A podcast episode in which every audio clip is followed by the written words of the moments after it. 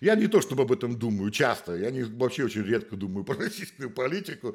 То есть, я только да, туда иногда просто посмотрю так, типа, о! Вот примерно так выглядит отношение. То есть ты, ты открываешь так телеграм, так примерно так, чё? Чё? Ну нахрен, где, где мой фейсбук? Да я пойду почитаю там что-нибудь другое. Привет, друзья! Вы слушаете подкаст об эмиграции «Живи там хорошо». Меня зовут Даша Жук, и я живу в Германии. Привет-привет! А меня зовут Даша Полыгаева, и я по-прежнему живу в Дубае. Живи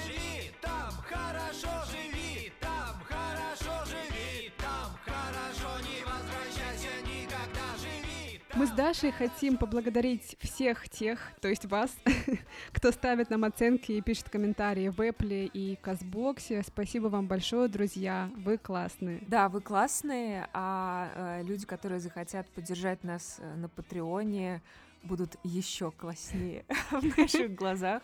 Да, у нас есть небольшой Patreon, где можно поддержать наш инди-подкастик. Э, это нам очень бы помогло и очень бы нас как-то взбодрило в работе над подкастом.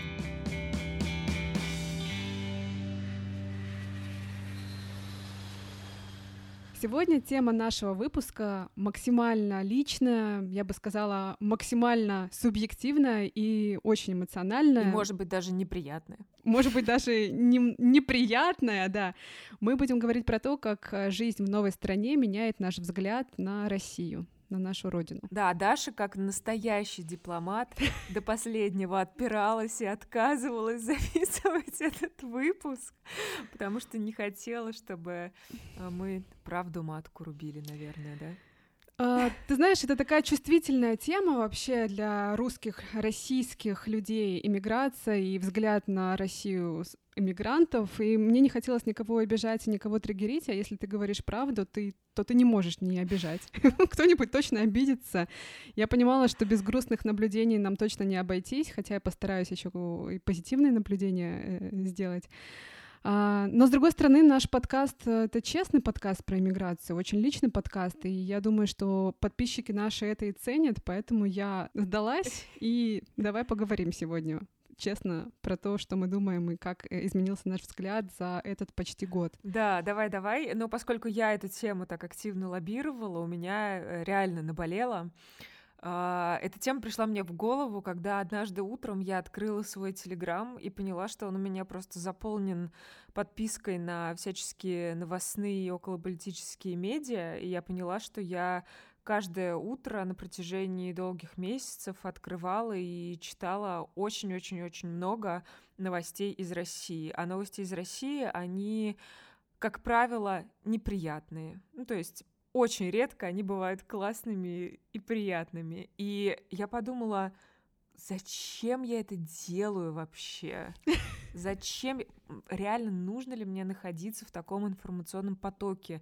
Почему я не живу какой-то своей новой, другой жизнью? И мне захотелось поговорить о том, насколько это вообще здорово, нормально. И может, все так делают, я не знаю, может, никто так не делает. Ты читаешь э, российские новости, скажи? Слушай, это как анекдот про ежика, который ел кактус. Помнишь, ежики мучились и ели кактус, да, но все равно да, продолжали его да, есть. Кололись. Кололись, угу. да.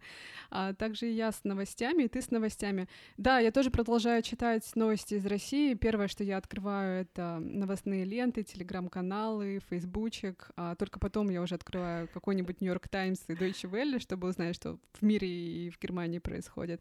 Мне кажется, что это еще во многом связано э, с тем, что мы продолжаем работать все-таки с э, российским рынком медиа, так или иначе, занимаемся какими-то фрилансами, у нас русскоязычный подкаст, и поэтому мы продолжаем думать про Россию. Угу. Ну, ты знаешь, э, при этом я знаю людей, которые там, например, из России, да, с которыми ты там как-то пытаешься тут что-то обсудить, какие-то новости, они говорят, слушай, я просто не могу больше, я не хочу это обсуждать, я ничего не могу поменять. Э, Все, давай сменим тему. Да, я на самом деле их очень хорошо понимаю. А, я, как и ты, долго работала в журналистике и последние годы замечала за собой, что я обрастаю какой-то броней такой, знаешь, скорлупой, и на негативные новости уже практически не реагирую. Я к ним привыкла. Мгм. Но вот я помню, что перед отъездом а, подбросили наркотики и арестовали Ваню Голунова.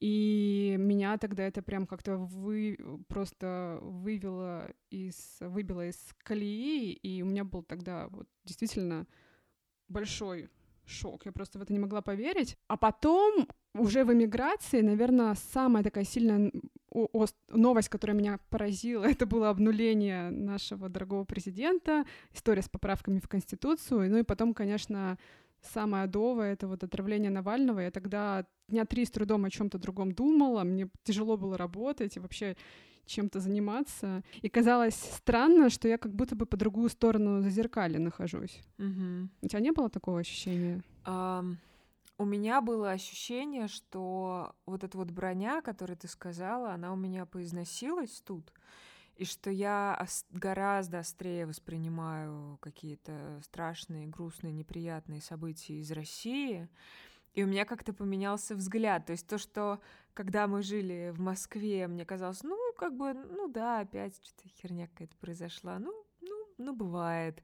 Здесь я думаю, вы что, не видите, что у вас там происходит? Вы, вы, вы вообще читаете собственные новости или нет? Я, мне кажется, я иногда себя еле просто сдерживала, чтобы что-нибудь такое написать. Ну, помимо там каких-то страшных событий, связанных с Навальным и так далее. Меня дико бомбило э, то, что в России не соблюдают никакие меры предосторожности, и то, что людям просто влом надеть маску, нацепить на свое лицо. Но зато потом всем миром собираем деньги для врачей, страшно их жалеем за то, что они в три смены работаем, говорим, что у нас там высокая смертность и так далее. То есть отсутствие какой-то ответственности и желания хоть немножко нести ответственность за то, что происходит, не сваливать это на государство, а хоть чуть-чуть приложить усилия к тому, чтобы, не знаю, общество было здоровее, меня это просто поражает. Особенно из Дубая, знаешь, где было плюс 40, и мы ходи- проходили в масках все лето. Сообщение из Москвы о том, что ой, нам нечем дышать в этих масках. Я думала, блин, ну вы просто офонарели, чуваки. И вот видишь, я уже начинаю критиковать. Да, Тяжело пошло-поехало. на себя. Ну, я думаю, что это история про наш авось. У меня тоже была такая, мне кажется, характерная черта, что ты кажется, что с кем-то это происходит, но не с тобой. Но я понимаю, что история про маски — это как раз подумать не только про себя, но и про другого. Мгм. В общем, горшочек открыли, и начался хейт. Я вот этого даже боялась. Хорошо, погоди. э, Давай сначала хейт, потом хорошие новости. Э, Как еще твой э, взгляд поменялся? Ну, оставим в стороне там ковид, новости и так далее. Я, когда готовилась к выпуску, вспоминала разные истории, потому что, конечно, когда ты живешь в новой стране, и у тебя тут какие-то местные наблюдения, ты так или иначе сравниваешь это со своей страной, с реалиями, к которым, ты- к которым ты привык. Я помню, как-то мы проходили с Филиппом мимо очень красивых, дорогих домов, и Филипп мне говорит, о, а я знаю, кто тут живет. Тут живет врач. Местный, я такая, что? What? Врач, серьезно? И э, да, на самом деле вот э, у врачей, особенно у врачей частной практики, неплохая зарплата здесь, конечно, не такая, какая у, у американских э, докторов, но достойная. У меня мама врач, и она работает на двух работах в государственной поликлинике и в частной поликлинике в Хабаровске, и ну, ее зарплату просто не сравнить, конечно. Ну, ты сама знаешь Мгм. А, что мне тебе рассказывают, да, но а, когда ты живешь в России, ты понимаешь, особенно если ты работаешь в журналистике, что это все нечестно, несправедливо, очень плохо, но ты как будто бы к этому привыкаешь, и тебе кажется, что так многие живут, и это вот такая вот наша норма, но когда ты видишь другую норму, ты такой спрашиваешь, а это вообще, это норма? Это, про, это как бы, это же вообще не норма, нифига. И то, у меня это очень много злости стало вызывать, и еще какое-то больше, более острое ощущение несправедливости, мысли про то, что вот если бы мама моя как-то себя реализовывала бы в другом месте, то у нее уровень жизни был бы другой. Вот. Скажи, а вот как, как э, твой взгляд на Россию стал меняться. Может быть, есть что-то такое удивительное, странное для тебя в российских реалиях или в привычках, в поведении людей, в характере, чего ты раньше не замечала. А вот в Дубае стала прям как-то это остро чувствовать. Ну, это даже не связано там напрямую с Дубаем или с привычками, но я вот так вот тоже подумала и поняла, что я не готова столкнуться с российским хамством опять, с которым мы часто сталкиваемся в государственных учреждениях. То есть, когда ты живешь в России, у тебя как-то вот, вот эта вот броня, ты все время ну, в какой оборонительной позиции, знаешь, ну, то есть ты понимаешь, что тебе везде могут нахамить, там, толкнуть там локтем в метро и не извиниться и так далее, и так далее. Ты как-то к этому привыкаешь. И я об этом подумала, когда на днях я, э, у меня заболело горло, я поехала сдавать тест на коронавирус на машине, ну, чтобы это было максимально без, безопасно. Ну, такой drive-through тест, то, что называется. Uh, и я там указала, что у меня болит горло, и мне сказали, раз у вас симптомы, вы должны идти в больницу. Я говорю, слушайте, я не пойду в больницу, я не хочу там заразиться, у меня нет температуры, нет там кашля, uh, я просто хочу на всякий случай сдать тест. А, я хочу сдать его в машине. И мы минут 15 разговаривали, то есть мне их нужно было убедить, чтобы они у меня взяли этот тест в машине. И в конце концов э, я их убедила, там позвали одного супервайзера, второго супервайзера, у меня взяли этот тест в машине, и в конце мне сказали uh, «Sorry for the inconvenience, ma'am». Э, Извините за неудобство, мэм. И я себе представила такую же сцену в России. Во-первых, меня бы просто сразу послали. Сто процентов. Это, был, это сопровождалось бы нереальным количеством эмоций, нереальным количеством негатива. А, хотя тут, и даже тут, да, ну, за что передо мной извиняться? Люди там действовали по какому-то своему протоколу, который у них есть. Но все равно вот это вот отношение, оно было каким-то человеческим. В России я понимаю, что такого отношения не будет, особенно сейчас, особенно по, по всей этой теме, связанной с коронавирусом. И я вот так мысленно думаю, что ну вот я полечу когда-нибудь, я полечу в Москву, и я представляю уже вот на уровне погранконтроля, ну, конечно, не всегда ты там, именно там с хамством сталкиваешься, но вот с этим вот отношением, ты знаешь, о чем я говорю? Я, я знаю. Ну, как я... бы вот с этим вот отношением. Слушай, я сейчас... Я прям его боюсь. Я вспомнила историю она тоже очень неполиткорректная, но раз у нас такой выпуск, я ее расскажу. Я, по-моему, даже тебе про это писала. Я вот когда ездила в феврале в Россию а, на недельку и а, возвращалась обратно в Германию, а, я стояла как раз в очереди на погранпосту, вот, и передо мной стоял китаец, и женщина, которая сотрудница аэропорта, которая проверяла там документы, она, значит, проверяет его документы, задает ему какие-то вопросы, он ничего не понимает, переспрашивает. Она снова ему объясняет, он опять переспрашивает по-китайски.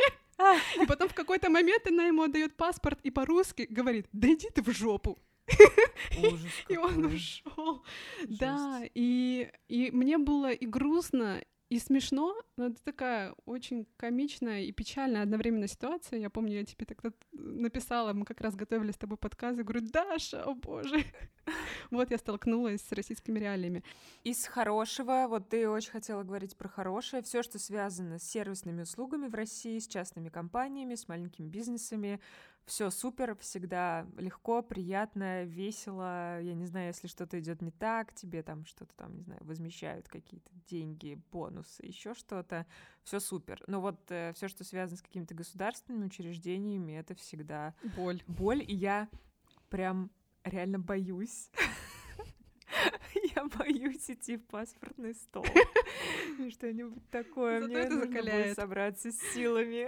Это закаляет, и ты в какой-то момент Да. э, либо становишься таким же, отвечаешь так же, либо просто придумываешь для себя какую-то удобную формулу. Но я вот когда думала про то, в чем вообще причина этого нашего такого советского, постсоветского хамства, и мне кажется, ну, возможно, я дипломат и вообще склонна многих людей оправдывать, но мне кажется, что во многом это объясняется э, тем, что наши люди, они все время борются с чем-то. У нас жизнь борьба, и жизнь выживания, вообще... Очень часто друг с другом. Борются друг с другом. Вот почему люди хмурятся в метро? Я сама с покерфейсом ездила в метро и не любила, когда на меня смотрел кто-то дольше пяти секунд, потому что мне казалось, что ну как-то это неприлично, и вообще что этот человек от меня хочет, а может быть ему просто э, нравится смотреть на людей, почему бы в ответ не улыбнуться, как я, например, это делаю сейчас в Германии, да? Но мне кажется, что это объясняется тем, что мы как будто бы а, чего-то опасаемся неосознанно, и нам кажется, что незнакомцы, но они могут нести какую-то угрозу. И а, в Германии принято здороваться, ты, наверное, это знаешь. Uh-huh. И э, я сначала, мне сначала казалось это как-то очень э, странным, непривычным для меня, и даже немного неуютным и лишним. Ну, то есть зачем, зачем здороваться со мной? Вы меня не знаете, я иду, думаю тут свои мысли, и, и как бы хочу думать свои мысли. Но сейчас я втянулась, мне даже в каком-то смысле это нравится, потому что это дает тебе ощущение безопасности и какого-то дружелюбия, очень приятной вокруг тебя атмосферы. Я теперь сама, когда прохожу здороваюсь первая, и мне странно как раз, когда на тебя кто-то смотрит, ты смотришь на человека и не здороваешься.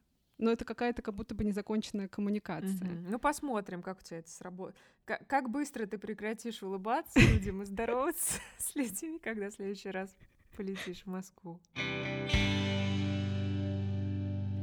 Даша, мы как-то очень много говорим про какие-то негативные, печальные э, явления нашей российской жизни. Мне, как ты знаешь, хочется все-таки поговорить про хорошее. Вот есть что-то хорошее, что ты начала ценить?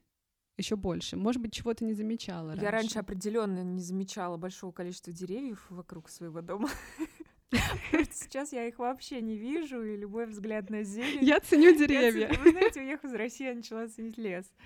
Но это правда, это правда. Ну, природа вообще. То есть то, что ты воспринимаешь как данность, я помню вот это ощущение, когда ты долго не, не приезжаешь, и особенно когда ты долго именно в Дубае время проводишь, где тут песок, море, другие цвета, короче говоря, тебя окружают.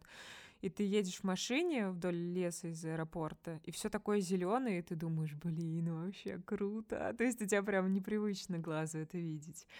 Вот. А если говорить про какую-то, например, московскую жизнь, я э, скучаю по вот этой э, возможности, хотя, конечно, в Москве это... Москва тоже очень занятой город и так далее, и так далее, все куда-то бегут, но все равно, если ты напишешь трем своим друзьям или хорошим знакомым, слушай, я закончила работать, э, пойдем выпьем вина и часик посидим, поболтаем, ну, кто-нибудь точно согласится, то есть вот эта вот спонтанная какая-то коммуникация, встреча вечером, иногда перерастающая в какую-то вечеринку, потому что кто-то еще присоединяется к На три дня, да. На три дня, да. Uh, вот этого прям не хватает, потому что тут все все-таки немножко так, ну, типа, надо запланировать там, вот если в пятницу, то надо во вторник написать уже, договориться. Как-то так. А ты что ценишь? Ты знаешь, мне кажется, что я начала еще больше ценить э, русскую душу и близость, которая так легко вот может появиться в общении с человеком, которого ты только-только встретил. Знаешь, условно, один раз посидел за полночь за, за душевными беседами с вином, и вот вы уже подруги, друганы навеки. Mm-hmm. А, а еще начала ценить всякие бьюти-штуки и бьюти-индустрию, потому что здесь, в Германии, она очень дорогая, и, ну, наверное, не такая доступная, как у нас там, не знаю, шелак за 1200 рублей. и я тут в зуме как-то созванивала со своими, когда созванивалась со своими российскими подругами и видела у них шелак на ногтях, мне это казалось как-то дико непривычно. Мы плавно превращаемся в подкаст про маникюр. Да, сейчас все мужчины, которые нас слушали, мне кажется, отключились от нашего подкаста. Отключились, но подключайтесь назад, потому что э, не только мы в этом подкасте присутствуем, но еще мы зовем гостей. И на этот раз мы позвали замечательного мультипликатора Олега Куваева, который живет в э, Израиле. И мы решили обсудить с ним, следит ли он за российскими новостями. Определенно следит, потому что мы видим всякие шуточки э, политические в последних выпусках Масяни. Ну и вообще, э, считает ли он это проблемой или для него это абсолютно ок. Давайте послушаем. Доброе утро. Здрасте, Олег. Здрасте, да, здрасте. Очень приятно, очень замечательно, приятно, озверение просто, как приятно.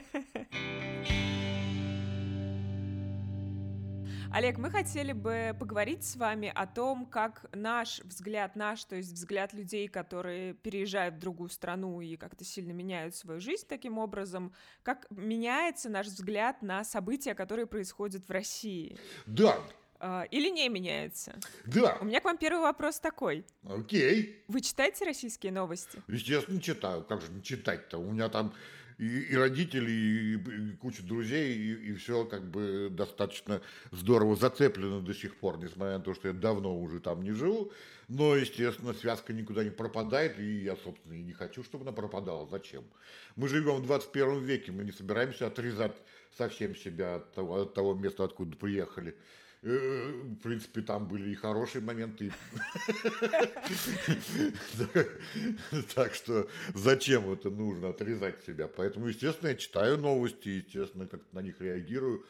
И э, я скажу примерно 50-50 примерно у меня как бы участие в российской медиасфере, да, и в местной медиасфере. А в России, тем более, мне как аниматору очень интересно много чего происходит, потому что там все очень карикатурно. Вот, поэтому для меня это еще источник как бы сценариев и сюжетов, потому что, ну, блин, такое иногда бывает, что просто диву даешься, мягко говоря. Правительство и полиция предупреждают ни в коем случае не подключаться к интернету Маска. Это гнусные провокации, направленные против России и против стран. Вы там прочитаете про самоубийство и убьетесь. Один мальчик вот прочитал и убился. Олег, а как вам кажется, вот ваш взгляд на то, что происходило в России сейчас, отличается от того, как вы воспринимали события, собственно, находясь, варясь в этом каждый день, живя в Питере? Да, естественно, отличается, естественно, отличается. Вот у меня э, как раз на эту тему э, есть такая штука рассказать, потому что последняя серия вышла Масяне, 147-я, кажется. И там было, да, политика замешана, правда, не как основной сюжет, а как, как бы фон, на котором все дело происходит. Я смотрела, да, Вовка, отравка. Скажите, пожалуйста, а вам случайно кого-нибудь отравить не надо? Иди отсюда, Вовка, отравка, иди, кому не надо, нужен уходи, уходи. вообще, Что там делаешь? Вовка, травка. Да, с Вовкой отравкой и прочими прелестями, как бы. Понимаешь, в принципе, как бы там на меня наехало большое количество троллей и большое количество зрителей, которые не желали видеть политику в Масяне. А, И в то же время и здравые люди были, естественно. То есть, э, ну, там, по крайней мере, относительно остальных других серий, наезд был довольно значительный. Ну, вот 10%, что называется, минусов, да, дизлайков. А, Для меня это очень большой процент, потому что у меня обычно где-то маячит где-то 98-99%. То есть лайки против дизлайков. В принципе, политические всякие там приколы, и там э, просто вот между делом, что это в разговоре, были и раньше. И даже и 5 лет назад, и 10 лет назад они были. Почему сейчас вот такой, э, на самом деле, взбрык? И причем не то, чтобы там они не соглашались с моей точкой зрения, а их просто не хотелось политику вообще, то есть никакую вообще упоминания, то есть ничего не говорили, ничего, не ла ла ла ла ла ла ла вот так вот примерно. Э, Как дети примерно это делают, когда они хотят что-то слышать. То есть вот такая была реакция. Не хочу ничего знать, не хочу ничего видеть, не хочу ничего не слышать. Все превратились в этих четырех обезьян очень быстро. Вот. Я подумал, почему? Потому что на самом деле э, могу осмелюсь предположить, что действительно в российской политике накопилось столько цирка, и этот цирк уже на самом деле так достал своей нелогичностью и неукладыванием в нормальных человеческих мозгах, что люди просто вот начинают как бы строить два мира, да, вот мой, мой мирок такой, и тут я сижу у себя ВКонтакте, э, а, а вот то, что происходит как бы в большой политике во всей стране, и что называется по-крупному, это как бы вообще нет, этого просто нет. То есть вот этого просто нет. Вот э, на самом деле сейчас даже люди, живущие за рубежом, пожалуй, даже больше знают о российской политике, чем люди там живущие. Вот на самом деле это так. Я только сейчас сделал вывод и, и внутренне сам себе еще раз подтверждаю. Да, это так. К нам присоединилась Даша, моя коллега, которая починила свой микрофон. Окей. Доброе утро. Простите меня, пожалуйста, у меня сломался компьютер. Сломался компьютер. Я что-то нажал и все выключилось.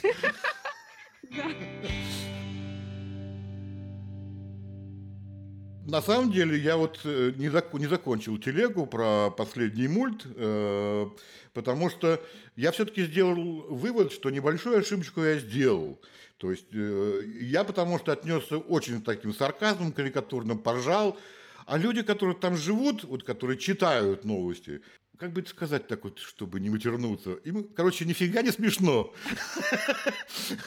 Я просто вот э, поговорил со своими друзьями, ну, близкими после того, как серия вышла. Я говорю, а вы как, собственно, отреагировали на это? Они говорят, нет, конечно, смешно, замечательно. Я когда выпил пиво, то прокатило. А когда я трезвый смотрел, мне было, говорит, нифига не смешно, потому что слишком уж правда. То есть люди, на самом деле, они немножечко начали терять чувство юмора уже настолько, как бы, столько цирку, что уже, ну, когда одни сплошные клоуны идут в цирке, то есть представить себе программу, состоящую из одних клоунов. То есть одни клоуны уходят, сменяют их другие, потом уходит клоун, опять клоун, и зритель сидит такой, ему уже совсем не смешно, потому что у клоунов одинаковые шутки. И то есть вот так это выглядит российская политика, глядя отсюда, как череда клоунов, да. Хотя у нас свои, конечно, клоуны есть, но таких клоунов, как в России, конечно, с такими гигантскими носами, ушами, с такими патлами, таких, конечно, нигде нет столь карикатурных. Я не то чтобы об этом думаю часто, я не, вообще очень редко думаю про российскую политику. То есть, я только да, туда иногда просто посмотрю так, типа, о! Вот примерно так выглядит отношение. То есть ты, открываешь так телеграм, так примерно так, чё? Чё? Ну нахуй, где, где мысль? Пойду почитаю там что-нибудь другое. Вот есть такое расхожее мнение, что если ты уехал из России, то критиковать э, Россию уже как-то не камильфо. Но считается, что как будто бы у тебя нет права. Сиди там и помалкивай. Вот что вы про это думаете и как вы сами рефлексируете на эту тему? Тяжело ли вам дается как, какая, тяжело ли вам дается какая-то критика или это такое прям вот свободное для вас высказывание? Ну, я к критике привык любой уже, поскольку у меня сериал уже, блин, 20 лет почти, поэтому я критику слышал любую, меня удивить ничем практически невозможно. И, естественно, вот такое я слышал много раз. То есть э, если ты, значит, из Израиля, то, значит, сиди и помалкивай. Ну, э, в принципе, я бы был бы готов с этим согласиться, если бы не один фактор, э, который состоит в том, что только из Израиля и возможно. То есть, или из других мест, я имею в виду, которые касается других людей. Потому что, естественно, если бы я сидел в Питере, я бы очень-очень побоялся это делать, зная, что у меня как бы буквально, я жил на Литейном, у меня там КГБ совсем рядом. Вот. Потому что я физически ощущал его присутствие и на самом деле э, разговаривал с разными э, людьми, когда там еще был, еще было вроде как все либерально достаточно, но тем не менее мне наезжали. Вот поэтому, сидя, естественно, в Питере, я бы сейчас не стал этого делать. Поэтому как бы использовать не использовать возможность поговорить на эту тему, это было бы, конечно, западло. Что это я буду? Мне можно, блин, я тут сижу, где меня за это не посадят в тюрьму. Поэтому как бы, я совершенно спокойно болтаю, пошли к черту. я что буду фильтровать свой базар? Это вы, у вас там такой э, кошмар, поэтому, что вам приходится фильтровать базар. Это ваше несчастье. У меня тут, например, другие свои несчастья есть какие-то в Израиле. Но вот этого нет. Поэтому я с удовольствием этим воспользуюсь. Поэтому, естественно, я э, болтаю, чего, что мне в голову придет. И очень счастлив, что мне это можно. Я на эту тему видела очень смешной комментарий в Фейсбуке. Когда ты живешь в России, тебе что-то не нравится, тебе говорят, не нравится, вали. А когда ты уезжаешь, тебе говорят, ну свалил, сиди, помалкивай. Какое у тебя есть право критиковать? Ну да, то есть, в принципе, это на самом деле правильно. Это чисто математическая модель, которая доказывает, что тебе в принципе нельзя ничего говорить, где бы ты ни сидел к любой дичи, в принципе, можно привыкнуть, если там примут закон о том, что все должны ходить в полосатых шапочках. Все просто до единого ходить в полосатых шапочках с помпоном. Обязательно с помпоном, с большим. Ну, посмеются, поржут, попишут посты, там, карикатуры нарисуют. Но что, будут ходить, а что делать? Что, не, это, не, это же не больно, правильно? Не больно, нет, не больно. Одеваешь шапочку, не, не больно. Так что вы еще приехали как бы с привычкой ходить в полосатых шапочках, да, я еще... Хотя, в принципе, как бы э, в 2006, когда я уезжал, в принципе, уже начали поговаривать о шапочках, там, типа, намекать, там, типа, в шапочках ходить на самом деле полезно, от ветра, особенно в Питере, так что... Вот, потом уже приняли закон, что все обязательно должны ходить, причем не по размеру обязательно. Вот, примерно так. То есть вы приехали уже, вы еще как бы с шапочками, да, вы еще можете их одевать, одевать. Но они сползают периодически. Да. Я испугаюсь категорически, как бы, когда увижу шапочку, что это, потому что я в 2006 уехал. Хотя уже, на самом деле, там же как бы в России, э, в принципе, как бы трудно припомнить какой-то период, когда все было окей. Где-то только вот в начале 2000-х, э, буквально там было где-то года два, там, да и то какие-то там странные, какие-то криминальные хрени были. Вот, но в принципе как бы нет ни одного периода, когда все было окей. Нельзя так сказать. У нас так более-менее окей. То есть вообще эту фразу про Россию сказать нельзя. Мы так много говорили про какие-то грустные и негативные новости из России, но, может быть, есть что-то, вот, что вы стали еще больше ценить в России, а раньше как будто бы не замечали или не придавали значения этому, потому что это было нормой жизни. А вот сейчас в отсутствии этого вы вот прям понимаете, о да, это классно. Ну, ну у меня, я, я же из Питера, поэтому у меня, естественно, понятно, какие приколы. Мне дождя не хватает, например, это пипец как не хватает. То есть его тут практически нет. То есть иногда во время от времени что-то такое... Опять все нормально. Как бы, это типа здесь называется дождь, понимаешь? Дождь должен быть такой там. Грустный, унылый дождик. Вот, вот это, это такая должна быть погода, в принципе. Я говорю, что здесь все совершенно другое. Здесь его нет. Мне много не хватает. А что ценить стал? Ну, во-первых, люди на самом деле, потому что люди в Питере на самом деле очень хорошие. Вот, очень хорошие люди в Питере. Я даже перестал ненавидеть Москву. Отсюда, глядячи, перестал ненавидеть. Я стал очень понимать их, на самом деле. Если ты живешь в Москве, тебе, конечно, непросто. Вот, э, у тебя все, на самом деле, сложно 24 часа в сутки. Вот, поэтому а, у тебя нет этой восточной расслабленности. Вот человек с Дубаями я Мне пока еще сложно. Когда ты можешь просто, допустим, 6 часов ничего не делать. Ничего не происходит. Помните, как мем? И кто-то звонит и говорит, что и что там делаешь? Я еще ничего не делаю, я еще 4 часа ничего не буду делать. Вот это только возможно только в южных широтах. Потому что в Питере, в Питере, если ты позвонишь, да, ты говоришь, что делаешь? Ой, я сейчас пью, мне надо убраться, надо еще купить, надо еще проехать туда. В Москве вот там вообще просто еще хуже в этом отношении. Здесь у нас, да, так вот, я ничего не делаю. Нет, ничего не делаю. Вот, поэтому, естественно, ценишь как бы людей, которые там э, это все выживают, и как они справляются с этим. И постоянное выживание и в природном смысле, и в погодном смысле, и в политическом смысле, и во всех остальных смыслах постоянно. Вот это. И я очень люблю людей из Питера вытаскивать в Израиль, чтобы они сюда приезжали и просто посидели со мной в кафешке на берегу. О, это хорошо, когда наконец кончится сраная корона. Вот, вот и тогда просто на человека очень приятно смотреть, как он тает просто. Вот он из Питера приехал, здесь такой, сажаешь, ему даешь ему хумус, даешь ему кофе и, и, и пиво, бокал. И он такой...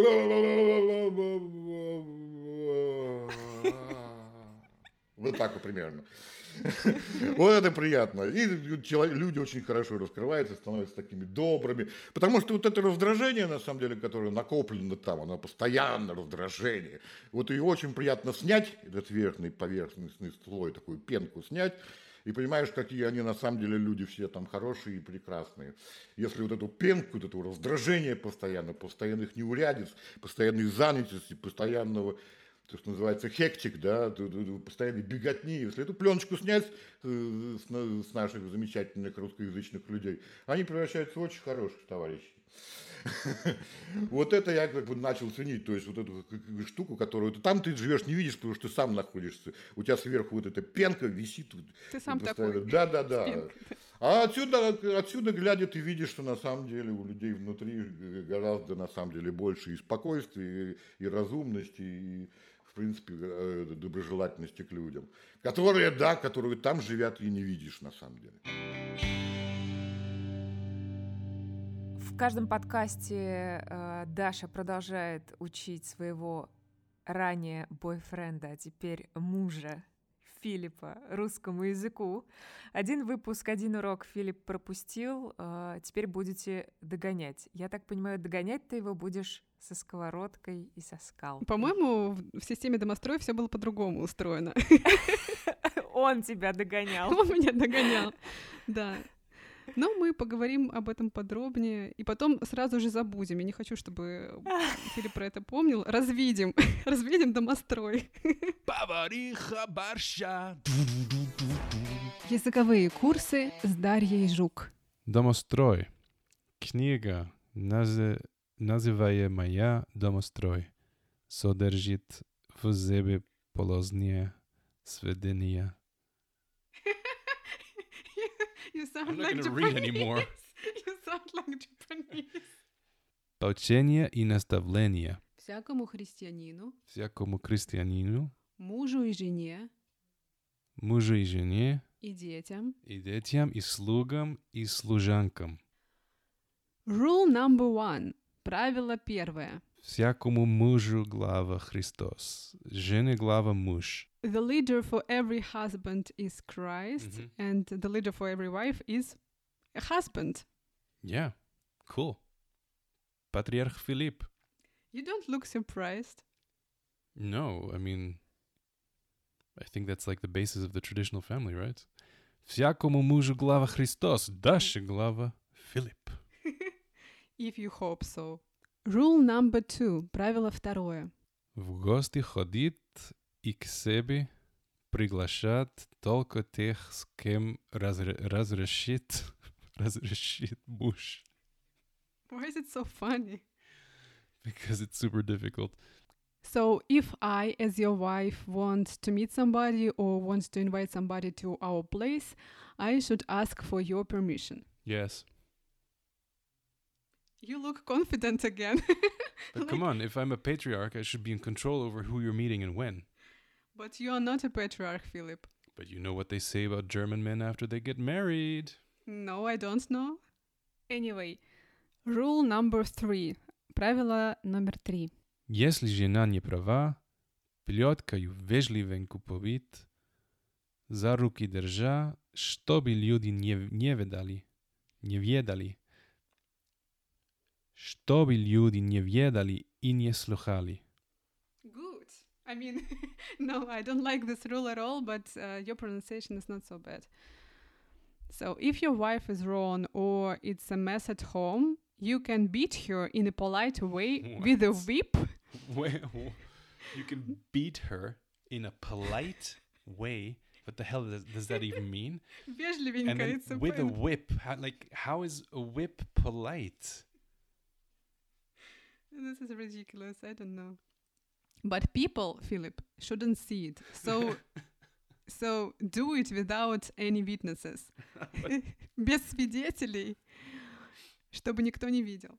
Dasha, these rules suck. Yes, they do. I'm happy you also think so. I think if you don't think so, you should probably go see a therapist. Definitely. А, Филипп считает, что эти правила ужасные, и слава богу, и что каждый мужчина, которому нравятся эти правила, должен навестить э, терапевта, психотерапевта. Фух. So, you passed the modern husband test, Филипп. Филипп прошел тест. Shouldn't we have done this test before getting married? Well, I think I knew you well enough before. You think so, eh? I hope so. Спасибо, что дослушали до конца. Это был подкаст «Живи там хорошо». Пишите нам комментарии, подписывайтесь на наш Patreon и на наш Инстаграм. Следующий выпуск через две недели. Меня зовут Даша Полагаева. Пока-пока. А меня зовут Даша Жук. Живите там хорошо, друзья. Пока-пока.